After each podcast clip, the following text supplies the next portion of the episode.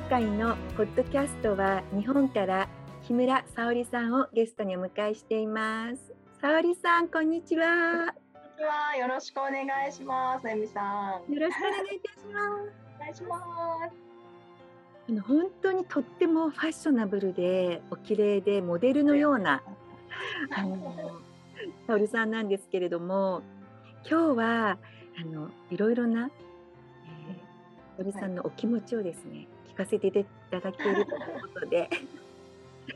気持ちを、はい、はい、早速自己紹介からお願いいたします。はい、ありがとうございます。えーと、ご視聴いただいている皆さん、はじめまして、株式会社ナチュレ代表取締役の、えーと、パーソナルライフスタイリストとして活動しております、木村沙織と申します。よろしくお願いします。えっと、私はですね、あの今、ファッションを中心にですね、関することを事業として、えっと、その整理収納だったりとか、あとは自分らしい装いだったりとか、まあ、ファッションをきっかけに、えっと、自分、女性としての輝き、また経営者としての、えっと、思いだったりとかを表現するっていうものを得意としてやっております。で私ファッションのことを提供していてさっきねエミさんが本当モデルさんのように綺麗って言っていただいて本当嬉しいんですけど、うん、実は私あのファッションが嫌いでどちらかというと苦手で、えー、あの自分が女性として輝くっていうことを本当30歳になるぐらいまでどちらかというと避けてたんですよ。そうなんですね。とてもそのようにも見えないです。はい、ありがとうございます。本当に自分の自信がなかった人生をずっと歩んできてでそれは私も実はファッションで救われたっていうのが一個あるんです。そうなんですね。本当にお話を聞いてみないとわからないですね皆様の人生。ああそうですよね。はい。で私今、えーと、と37歳ではい、で、まあ、えっと、娘が中学校2年生なんですけど、でシングルマザーとして、まあ、会社経営もしながら、で、私、まあ、欲張りなタイプなので、なんかもう、自分自身のいろんな人生の中で、本当に欲張りに女性として輝くっていうことをしたいと思って。でそれそれに気づいたのがやっぱもうちょうど本当302930ぐらいの時ですね、うん、あの私このまんまでなんか損してるんじゃないかなっていうふうな気持ちがあって。でちょうどその時にですね、まあ、娘の保育園を、まあ、送り迎えで朝の7時半から夜の7時半まで、はい、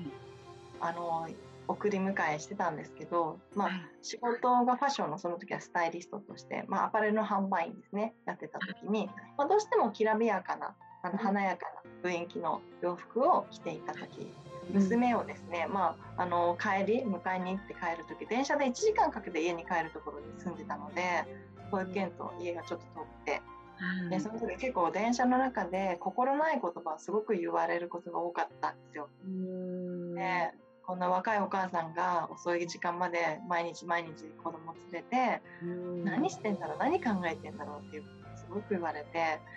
でなんか見た目で私はファッションで救われた人生だけどあこうやってファッションとか見た目で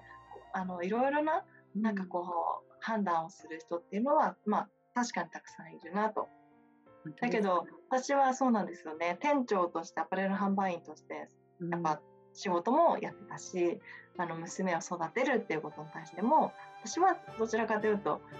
あのそんなに引け目を感じるぐらいなこととかもせずに娘は本当に自信を持って育ててたし、うん、なんかこういうふうに言われるっていうなんか日本の社会というかなんかそこに対してすごく違和感を覚えてあだから女性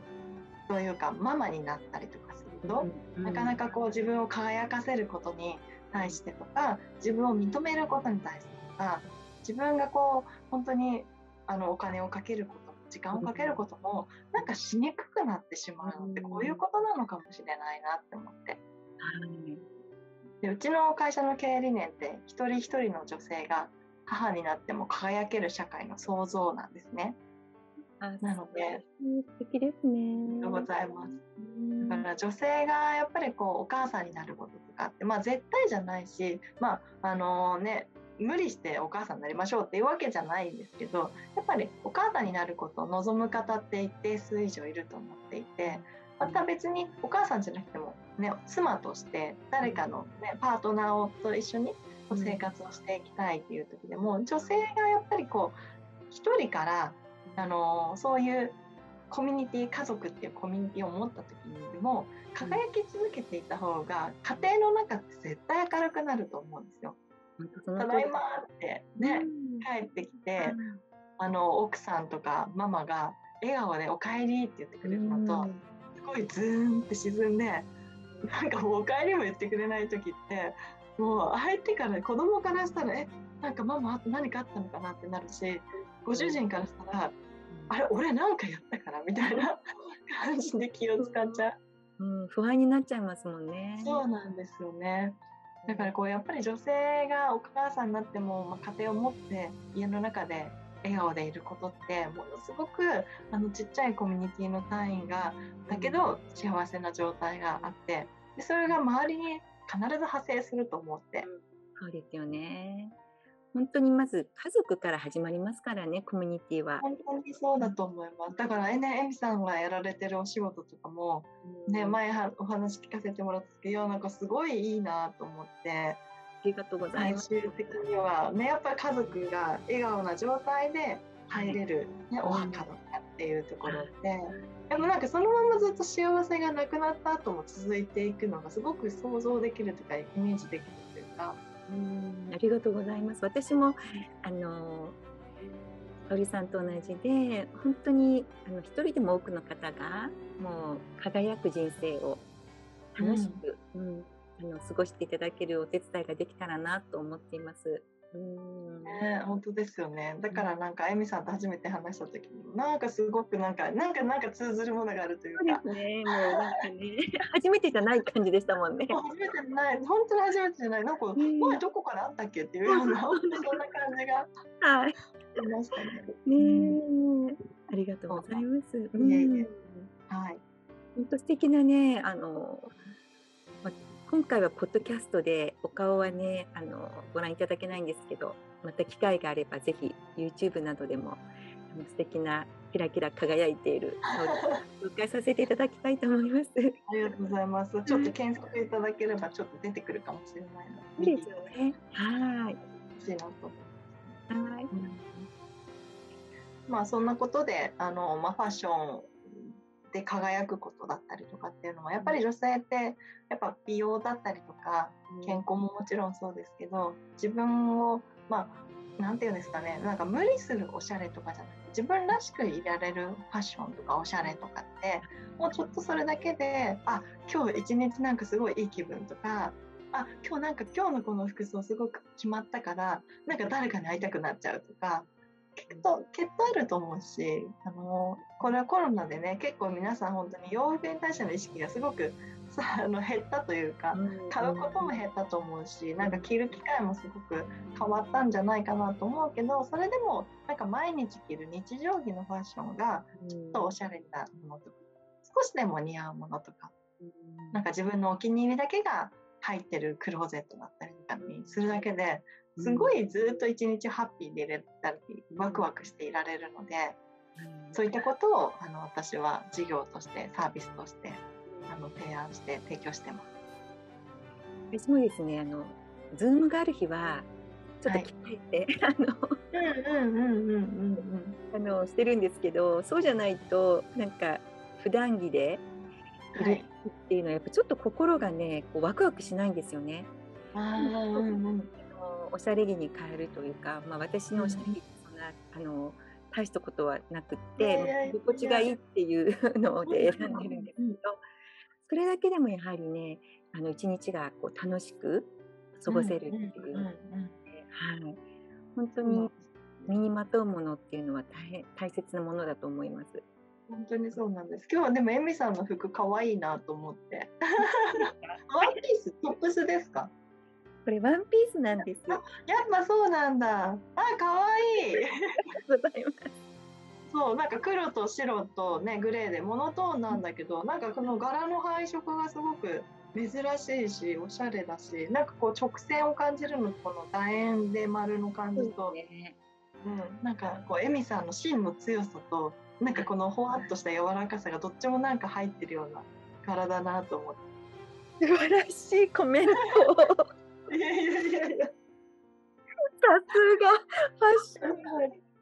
初めてそういうコメントいただきました。本当ですか。ありがとうございます。そうそう、でもなんか本当それが表現されてるというけど、結構ファッションってその人のなんていうんですか内面的なものとか潜在的に無意識な状態のものとかすごく現れるんですよ。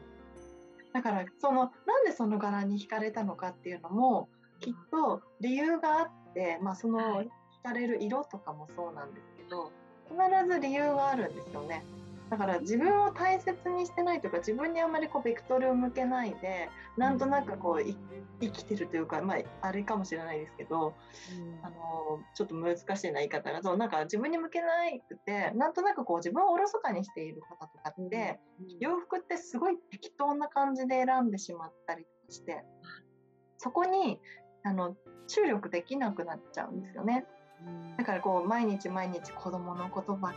子供のことでとか家族のことでっていうので、うん、もう外側に家族のことに対してすごく時間をかけてそれすごい素晴らしいんですけどそうすると気づいてた時には私なんてこんな格好してるんだろうとか、うん、気づいたらもういつも同じデニムにいつも同じような T シャツばっかりだとか、うん、たまには自分にちょっとフォーカスして。うんなんかそれだけでもすっごいワクワクしてウキウキするものだし。そうですね。本当に、うん、本当だとあの私もやっぱりいつもこういうこう洋服を買う時でもこう、うん、自分がこう出会った洋服あこれいいなって思う。前はですね結構セールだったら買っちゃったりとか。そんなに気に入ってなくてもちょっとお値段で選んでたりとかしてたんですけど、うんうん、もうこの年になるとですね、はい、もうあまりこう買うよりも、はい、もう数少なくてもお気に入りのものっていうふうになってきて、うん、そうそう。で買い物に行っても本当にこれ好きなのかなって考えてから、あの買うようになりましたね。いや素晴らしいですね。前はなんかねちょっとなんかちょっと自分に合わないけどまあセールだから買っちゃおうみたいな。はいはい、であまり着ないままあの、うん、まあ、ハワイってあのドネートする寄付するところがあるんですね。うん、だから捨てることはないんですけれども、寄付したりとかあの、うん、どなたかににもらっていただいたりとかっていう感じで結構無駄にしてたことが多かったんですけど、はい、最近はもう自分が欲しいって思ったものを買うように。いや素晴らしいです。うん。それこそもう実は私が本当にずっと2015年から、まあ、この事業を始めて、まあ、私アパレルの業界には19年いるんですけどあの2015年からずっと発信し続けてるエスカルファッションの普及とかサステナブルファッション、まあ、SDGs っていうその、S、あの持続可能な社会にしていこうよっていうところの取り組みをまさに今エミさんがされてるっていう感じです。そうなんですよ結構やっぱこう実は洋服ってあのタンスの肥やしになってしまっているものっていうのがもうほとんどなんですね。でもうやっぱよく着ているものっていうあのものたちってあんまりないんですよ。皆さんのクローゼットの中でも。だけどその本当タンスの肥やしになってしまったりとかなんか買ったけどほとんど手を通さないであるものっていうのが大半でうん、でそういうものを分析していくと何かっていうとさっきエミさんがおっしゃったみたいにセールで安かったから買ったものとか、うん、まあいっかこれでみたいなにしたものとか、まあ、あともうちょっと痩せる痩せれば着れるみたいなものとかそのまま痩せないでずっと あのタンスの肥やしになってるみたいな。逆に太ってちゃうみたいな。そう結構そういうものがほとんどなんですよね。だけどあんまり捨てないからもったいなくて捨てられないっていうふうに、ねうん、ほとんどの人がそういう衝動になられるんですけど、うん、でもそれこそ本当に今日本だけじゃなくて世界中にも問題になってる大量生産大量消費、大量廃棄の問題がもう本当にそこにつながっていて、やっぱりもう安いからもうポンポンポンポン買って、でもう数回来てもう飽きたから捨てちゃうとかもうだちょっとすぐやっぱ安いものだからすぐダメになっちゃったからもう捨てちゃおうみたいな感じの流れがあまりにもこのコロナになる前10年は本当に多くてそれが結構アパレルの業界の中ではもう闇とされる部分だったんですよね。うん、でも公にこうしてこなかったというか、まあ、できなかったというか、だけど2013年にあのバングラディッシュでラナプラザの事故っていうのがあったんですね。はい、で、まあ、それはあのアパレルの縫製工場が、まあ、一瞬にして倒壊してで、約1200人の女性ほとんど女性ですよね。18から30歳の女性の命が一瞬にして1200人の命がなくなったんですよ。でそれはまあ本当にけんいろ、まあ、調べていただいたらいろいろ記事が出てくるあれなのでちょっとはしょりますけどやっぱりこの大量生産だったりとかアパレルのやっぱり本当に洋服ってあのー、ね安いから買うとかなんかこう、まあ、こういうのあってもいいよねみたいな感じですごい軽い気持ちで買うっていう一人一人の意識がそうさせてしまった結果なんですよね。なので本当エミさんみたいなその私にとって大切なものでお気に入りのものでとかっていうのが本来自分にとっての洋服のすごく大きな価値だと思うし、やっぱそれを着てる時の自分ってすごく好きじゃないですか。そうなんですよね。気持ちがいいんですよ。気持ちがいいんですよ。あ、やっとこれ着てお出かけ行ける日がある。やったやったみたいな時で。そうあ今日ちょっとあの例えばねエミさんも今日私とねこうやって会うからあ今日木村さんに会うからちょっとこれにしようかなとかっていうのが多分あると思うんですよね。はい、なんかそのなんかちょっとしたあこの人に会うからあの人喜んでくれるかなこれ着たらみたいなそのちょっとワクワクとかウキウキドキドキみたいなのが洋服にはすごく効果としてあるので本当の効果はそこなんですけど今までの過去10年間コロナになる前の10年間は安ければいいとか、うん、なんかとりあえずたくさん持ってればおしゃれとかっていうちょっと違った価値になってたんですよね。うんですね。そうなんですよ。で、それを私は本当になくしていきたい。一人一人の意識として、まあ、買う時とかにも、やっぱりこれって私にとって私の人生をワクワクさせてくれる洋服かなとか、これは私を素敵に見せてくれるものかなとか、まあ、それって別に女性だけじゃなくて男性ももちろんそうで、もう男性なんか女性よりもアイテムが少ないからこそ余計そうなんですよ。ダイレクトに出てくるんですよ。なんか女性ってお化粧とか例えば私今スカーフしてるんですけどこうスカーフとかネックレスとかで結構ごまかせるんですね。髪の毛伸ばしてヘアアレンジしてとかもごまかせたりするけどもう男性はダイレクトにもう顔もやっぱりこうメイクできないからもうそのまんまなんですよ。で髪型もやっぱビジネスされてる方とかねお仕事されてる方ってあんまりこうロン毛にしてパーマかけてなんて、うん、そんなクリエイティブな仕事じゃない限りできないじゃないそうですよね。髪の色とかもやっぱ基本的に日本人の方ってやっぱ黒が多いから、やっぱ染めることとかもあんまりしなくてっていう。で洋服もシャツか T シャツかジャケットか、うん、本当にでパンツねショートパンツなんか履いてられないからで基本的にやっぱ長い、ね、ズボンじゃないですか、うん、でスカートとかワンピースっていうのもないし、だからこう本当に一枚一枚の選び取り方っていうのがその型を作り上げてしまうので、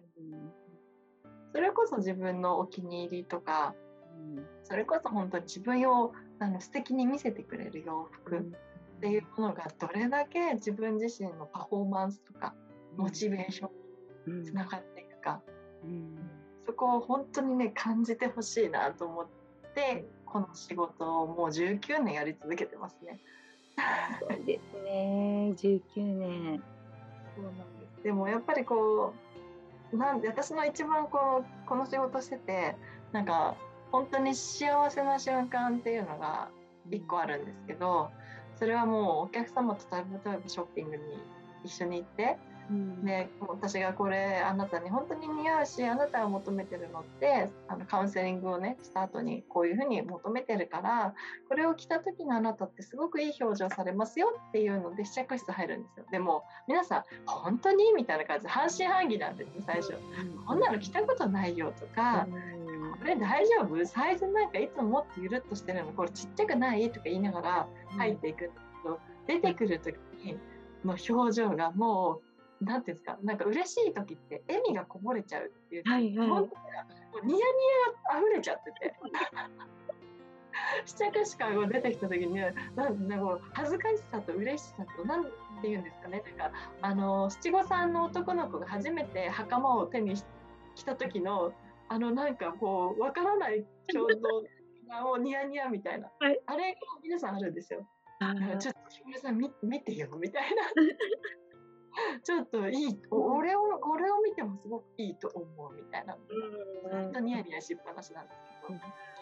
うねあの瞬間がね大好きだ。本当でもそういう時って鳥肌が立つほど嬉しくないですか？そういう。そうね、本当に嬉しいんですなんか今聞いててもちょっと鳥肌立ってきましたから。そうそうそうそう、うん、もう本当になんかもうそれ以上の表現がないぐらい、うん、鳥肌が立つってこういうことだな。うん、でしょって一緒になってる。いいですね。なんか本当素敵なね。お仕事ですよね、ありがとうございます。でもやっぱりだからそういうね人の笑顔を見てるのがもうあまりにも嬉しいからやめられないんでしょうね。だから結局こんななんかね20年近くやってるんだなと。ファッションが嫌いでファッションが苦手で自信がなかった私がファッションで救われて、でそこからやっぱたくさんの人や今までなんだかんだ3万人ぐらいスタイリングしてるんですけど、はい、やっぱその3万人の方の笑顔をこう見てきた時にもうこれはやめちゃダメだなっていうかやめられないなと思って。だからこそ、うん、あどうぞど。っとですね今ねあの沙織さんがもうこれから10年後、はい、20年後多分こう素敵な熟女になられて、まあ ね、お孫さんもできておばあちゃんって言われてなってても今のその、えー、パーソナルライライフスタイリスト、はい、もうなんか続けてるこう こうイメージがイメージが浮かんできました。ありがとうございます。でも私は本当に今エミさんおっしゃってくれたように、うん、私おばあちゃんになってもこうあのハイヒールを履き続けたいんですよ。あいいですね。そうなんですよね。うん、なんか別になんていうんですかアンチエイジングとかっていうのもあんまり嫌で年をその年を楽しみたいと思って、うんうんうん、シワが増えていく自分も楽しみたいし、うん、シミが増えていく自分も楽しみたいし白髪が増えていく自分も楽しみたいし、うん、だけどなんとなく自分私の中でのスタイルとして、うん、なんかこうハイヒールを履いて、滑走とたったたった歩いてるっていうのが、おばあちゃんになっても死ぬ直前までやりたいなと。だから私あの娘によく言うんですけどあママ死んだ時はあのなんか白いああいう衣装あるじゃない。ですか、うん。うん、あれじゃなくてハイヒール履かせとい。い。いですね。そうヒール履かせてママあのタイトなドレス着せてそれで仮装させてって。いいですね。うん、ママあんなあんな洋服着てなんか嫌だとかうん。もう私もですね今はあのピンクのムームーを最後に着たいなって仮装する前に思ったんですけど、まで考えてなかったですね。ぜひハワイ、うん、ハワイはスリッパが多いので、サンダルとか。でもなんか、なんかピンクのムームーに、あの、なんか、ま、なんていうんですか、ゴールドのバレーシューズとか、なんかちょっと可愛くないですか、えー、素敵買い買いますもう。ゴールドの。用意しときますもうちゃんと これとこれみたいに。でも絶対私そういうのがいいと思ってなんか死ぬ時も持ってほしいじゃないですか。なんかね。うん、そうだからあの小さい時バレエあのクラシックバレエやってたんですよ。えー、だからあのバレエシューズ、うんうんうんうん、シューズも履いてましたけどバレエシューズも、はいうんうん履いて踊ってました。なるほど。えー、じゃあいやいいですね。そしたらそれこそ。なんかあの沙織さんって見えるんですか？みたいな。えっと多分私のことが見えたんですか？みたいな。なんていうんですか、なんかその方の内面にあるものを外側に表現させる私は本当にだから好き好きなのもあるし得意なんですよ。だからなんかこう話をしてて、あこの方はこういうイメージのものを持ってらっしゃるからこういうファッションが必ずお似合いになるなみたいなところが、まあ、見えるんでしょうね。なんか見えたんだと思います。だってバレーシューズって言われてびっくりしちゃいました今。あいやすごい。すごい。すごい似合いそうと思って、ゴールドとか、あと赤、真っ赤なので可愛いかもしれない。ね、探して今のうちに用意しておきます。ですよね。だって可愛くないですか？なんかおばあちゃんになって真っ赤な赤いシューズとかってちょっと可愛くないですか、ね、ですよね。ねいや今まではもう洋服だけもう見えないと思ってたんですけど、靴まであの頭が回ってなかったですもんね。うん、でもやっぱそこまでセットでやっぱトータルで、あの装うからファッションなんですよね。単品だと洋服になっちゃうので。なるほど、それが違うんですね。洋服とファッションの違い。です、本当に。単品だとメイクになるけど、トータルでやると、やっぱ総合的にファッションっていうのをヘアもあって、メイクもあって、服もあって、バッグもあって、靴もあって、でアクセサリーもあってっていう、あと、エミさんだとメガネとかもねそうですけどやっぱその自分が作られるっていうところがファッションなので。なるほどですね。まあこのメガネは老眼鏡で本当に でもすごい老眼鏡でも老眼に見老眼鏡に見えない。どうですか？もうこれ本当にな感じなので。ありがとうございます。はい。いや本当に今日はですねたくさんあの笑わせていただいて感動をさせていただいてありがとうございました。ないです。なんかついついお話がね。ね。またぜひぜひあの、そうですね、ちょっとお時間があのこの後ないということなんですけど、またあの次回ですね。うん、いろいろなお話を引き続きお聞きしたいと思いますので、ぜひまた、はい、お願いします。はい、ありがとうございます。こちらこそじゃあ、沙織さんその日まではい。アフイホっていうのはあのまたお会いしましょうっていう意味なんです、ハワイ語で。で、はいはい、ハワイ語にはさよならがないんですよね、グッバイが。おお、そうなんですね。最後にアフイホっていうふうにおっしゃっていただいて終わりたいと思います。はい。はい。では。ではまた近いうちにお会いできるのを楽しみにしております。はい、私楽しみにしてます。アフイホーアフイホー